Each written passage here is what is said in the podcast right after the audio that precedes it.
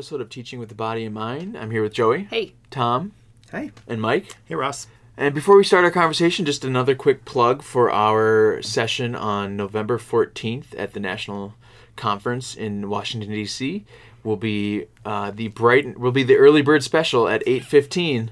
So you know, get your coffee made in your hotel rooms, Ooh, stop yeah. at Starbucks, and then we'll see you for some riveting discussion, unpacking, and hopefully some you know some movement ourselves. Not to the level of like we're gonna make you do jumping jacks or anything right away in the morning, but but we'll keep you awake. but trying to be, you know, relevance and importance of learning through movement. Without further ado, speaking of movement, I want to talk about movement outside. Um, I'm actually cur- in the process of starting a new early childhood program in southern Minnesota, and part of that involves setting up. Well, all of it involves set up, uh, setting up the whole space, but the outdoors. And we're we've got the the benefit of having uh, a pretty rich outdoor space for size wise. So we're in the process of thinking about what we, what kind of equipment, what kind of setup, what would we want to have available with this space that's really kind of just an well former farm field that is a kind of a big sloping hill is connected to some woods. So I'm going to ask each of you to kind of just reflect, think back to maybe your own childhood, but also as an educator now, as an adult, what would be your top piece of large motor equipment, top thing, or your your like if I'm gonna design a space, I need this in my outdoor space, and and why would you want it? Are you limiting us to one? Not, I don't want to limit you to one. I want you to just ramble as many great ideas as you can because I'm going to feverishly write them down and bring them to our program. But just starting with one and kind of seeing where that takes you. What would be maybe your top three? Well, one of the ones, uh, the first one I thought of when you when you broached the subject was uh, willow dens, Mm. spaces in which Yeah. children can go into and not necessarily hide, but uh, I was thinking. I was actually thinking the same thing. Just like some, just some shrubs that they can crawl. Well, hide I think is the right word, even though like it's not hide in the sense that you you know they are completely Uns- lost and that unsafely In- in- hidden. right. enclosed, cozy spaces. Right. Yes. Not fully enclosed, but where they feel enveloped. Right. I, I was in the UK four summers ago and um, visited some preschools, and a lot of the preschools had these willow den, and they made the they made the opening so small that it was hard for adults to get in. I have one of those willow dens, and Hmm. anybody listening, I would actually say plant some like shrubs that will naturally create these spaces.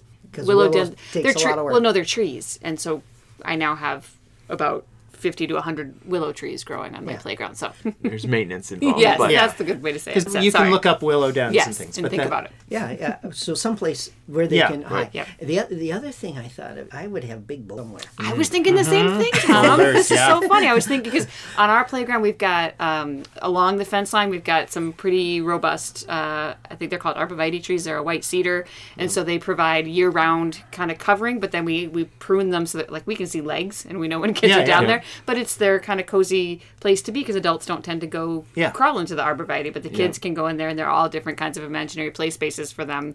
But then I was thinking about my own growing up out east where there's lots of just glacial debris and my happiest times were just playing on various large rocks because that's another just sort of defined space you know this is my Yeah. room that's your room or whatever the whatever the game was Yeah. to just sort of use those rocks as various inspirations Yeah, and I find. Oh, go ahead. I was just gonna say, so I want, and uh, if you can add in like the why, like you're kind of get like, because it's Right. defined space, but like, what is it too about like that that really makes that willow den that rock and what Mike, what you're Yeah. about to share too, like, why would that be something maybe from the educator or from the adult parent Yeah, standpoint? yeah. Like, why would this be something I would want to bring to our program? So the willow den is, or those hiding spaces, are places where kids can congregate by themselves and feel like they're Yep. they're they're not being watched by adults. Yeah, yeah. Okay, because uh, so often we're being watched. I, I think we did an episode on hiding, and it. Okay. So with the boulders, you are working on um, climbing and jumping and balancing, and besides the imagination part that Joey was talking about when she was a kid, it it becomes anything you want. So there's a real good physical development. Mm-hmm. Plus, we talked about nooks where they feel kind of enclosed, but boulders have the same thing, even though you're in the wide open, but you're on the spot where no one else mm-hmm. is. So it also has that sense of like a place of your own I, I think I might actually start with what I wouldn't do. Mm. But but I first I also the other thing I want to say about boulders quick is people might think when they're setting up a playground like but that would be expensive. But you get a landscaper to bring a boulder, you compare it to getting actual playground equipment. Yeah. It's a lot cheaper. You know, it, mm-hmm. it actually would be thousands of dollars cheaper than getting like a you know Yeah. stairs up to a slide. Yeah. Right. So so what I wouldn't do is get stairs up to a slide. Yeah. Um, not that you wouldn't have a slide, and it sounds Right. like with you have the hill, so you can embed Right. a slide. yeah. Um, and you might have a slide, but those are the things that you want to limit because kids want to find places to hang out, to have their little space of their own. And the commercial climbers on playgrounds are often these like you go up a staircase, you have like a walkway with large, you know, like Yeah. railings on Yeah. either side, so Yeah. you can only go one way. As soon as one group of kids decides we're going to sit here and this is going to be our spaceship or our Uh-huh. our house, Yeah. no one else can get through, and then everyone starts fighting over it. When it's logs, so that's what I was going to mention. Logs would be mine, and then boulders over there, and then the willow. What do you call it? the willow Den? den Hut, or yeah. hut over there, and the slide going down the hill? It's like suddenly there's these places. They're their own spot, but they're also fairly open. So Right. when kids want, oh, I need a space to be my um, factory. Oh, this will work, or Yeah. this will work, or this will work for different reasons. They'll So- find so- one thing. So this, the, your your idea of the stairs from commercial Yeah, yeah. installations, they're always at the same height. And they're always at the same height, And so right. th- it's not any kind of a challenge. In fact, it makes children maybe uh, less able to to judge when when they're on uneven ground, which is the boulders or Yep. the logs. Yeah, that's a good part, too. It's I mean that's it forces attention on your movement. Right. Is basically what it does. I was thinking of two um, human-made uh, pieces of equipment that you would buy and, and install, um, which I would assume everyone has swings. Mm-hmm. But That's what I was you going would to be say. In Missing terms of something what if you you need are didn't have swings. swings. Um, And the the why Yeah. is that just I mean, there's probably lots of something an occupational therapy could therapist could tell us about building your proprioception, but that rhythmic movement, I mean, you just know it's it's soothing and It's kids- more the vestibular sense because it Yes. changes your position in space. and so all turns your those kind of balance. But scientific yeah. reasons, but kids like them. They're fun. They help them relax. It's uh, Yeah. it's social. You push them on the swings and you do little chants, or you just sort of chat. I mean, Yeah. just sort of endless They reasons. I really do calm kids down. And Yeah. I know teachers complain about the kid who just wants to stay on the swing. and that means they really need to swing. it means they really need to swing. Yeah. yeah. So or I've got it. No, Right. I've got it. Right. Yeah. And he wants it, so I got it. I Well, mean, there's that's that. a Yeah, yeah. There's just yeah, but anyway, so I would say swings, and you know, you could spin on your tummy, you can Right. fly Right. like a superhero, all those kinds of things. Um, but another piece, um, but I'm thinking, and I don't know if they have a name. I call them those rope climbers. You know, they've got the Oh, pole yeah. in the middle, and then this kind of like spider web of, of ropes Sure. around them. Yeah, yeah. Um, and I've seen them on some neighborhood playgrounds. We're fortunate that we have one uh, on our playground. Then the why would be, I do think you want to offer chances if if if you only have a playground space and you, you don't have another place to, to go and explore, that kids who want to can experiment with getting high uh, Yeah, off the ground. right. You know, a, a climbing experience, um, being what it feels like to be up off the ground. I think, Right. I, again, scientifically, I'm not entirely sure what that is, but I think it's a little bit of a challenge. It's a risk taking. It's uh, just getting comfortable with it. There are times in life that you're up higher Right. and you've had a little practice. Um, so I think that's part of it. And then once you're up on the climber, you have a whole different perspective. You're taller. You're looking out. We all know if you have a Right. loft, kids love being up in those upper spaces. And what does it feel like to be bigger in this literal different perspective on my environment?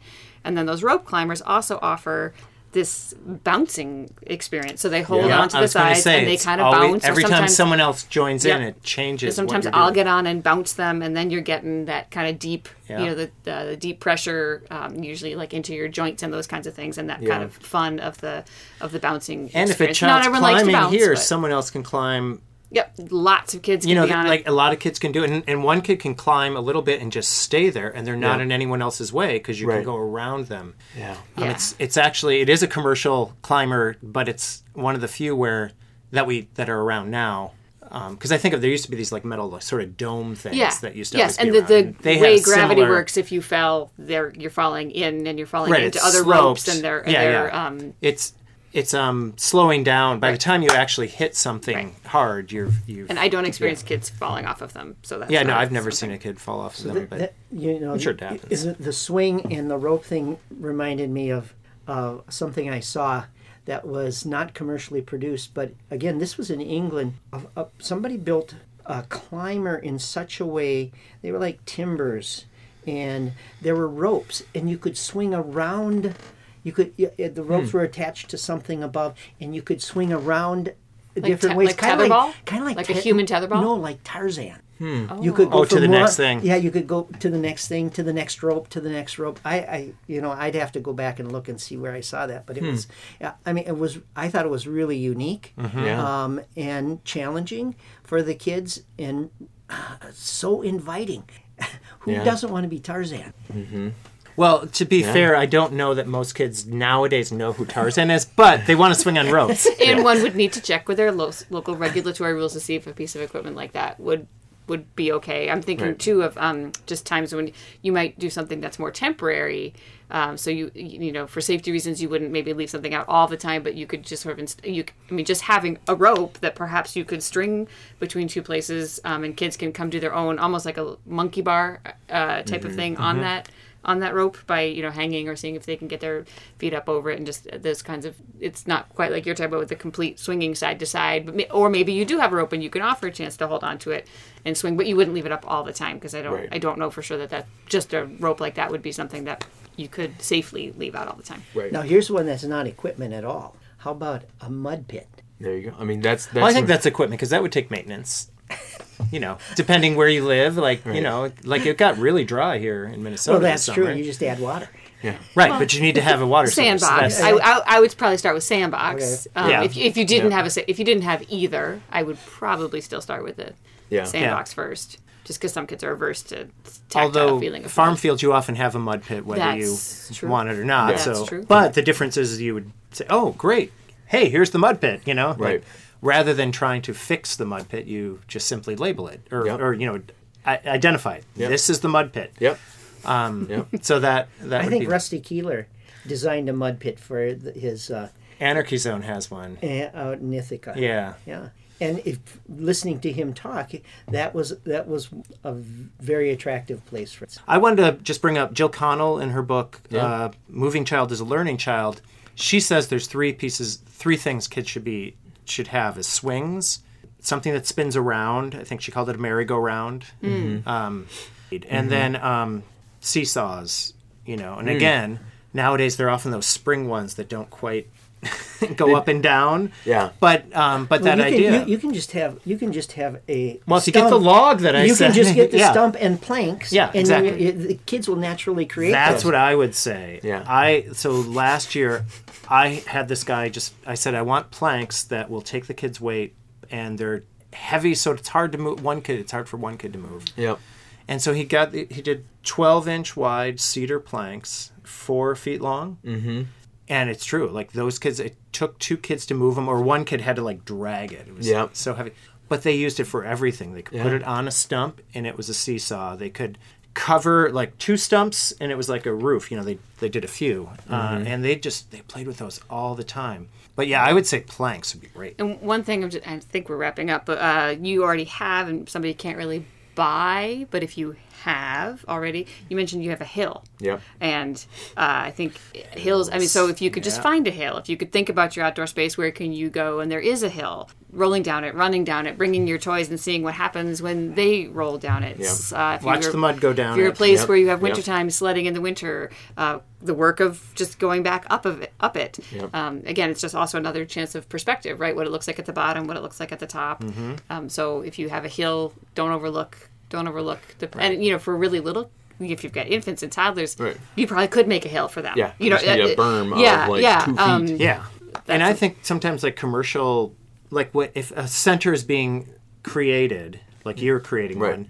Oftentimes, the landscape architect will come in. It's like, okay, so we'll flatten this out so we can make a Yeah. playground, put a playground in. And it's like, no, no, no. Like, there's a hill there. Don't get rid of the hill. Right. But sometimes that's the the inclination of a landscape architect if they're not told, no, this Right. is we want this, Right. or even add a two foot berm because we have little kids that Mm-hmm. that'll be their mountain. So Wonderful. Well, this was great. Uh, I, the excitement that I received and just listening was, I felt it was not just channeled only from developmental places, but also your own places of joy, maybe from things you've done or things you've seen children do. So thank you everybody for your thoughts and ideas and people on Facebook. If you have other suggestions or things, feel free to add them and discuss uh, discuss there. Thanks again, and we'll see you next week. Thank you for listening to Teaching with the Body in Mind. We'll be back again next week with another episode. Music is by Big Wheel Popcorn.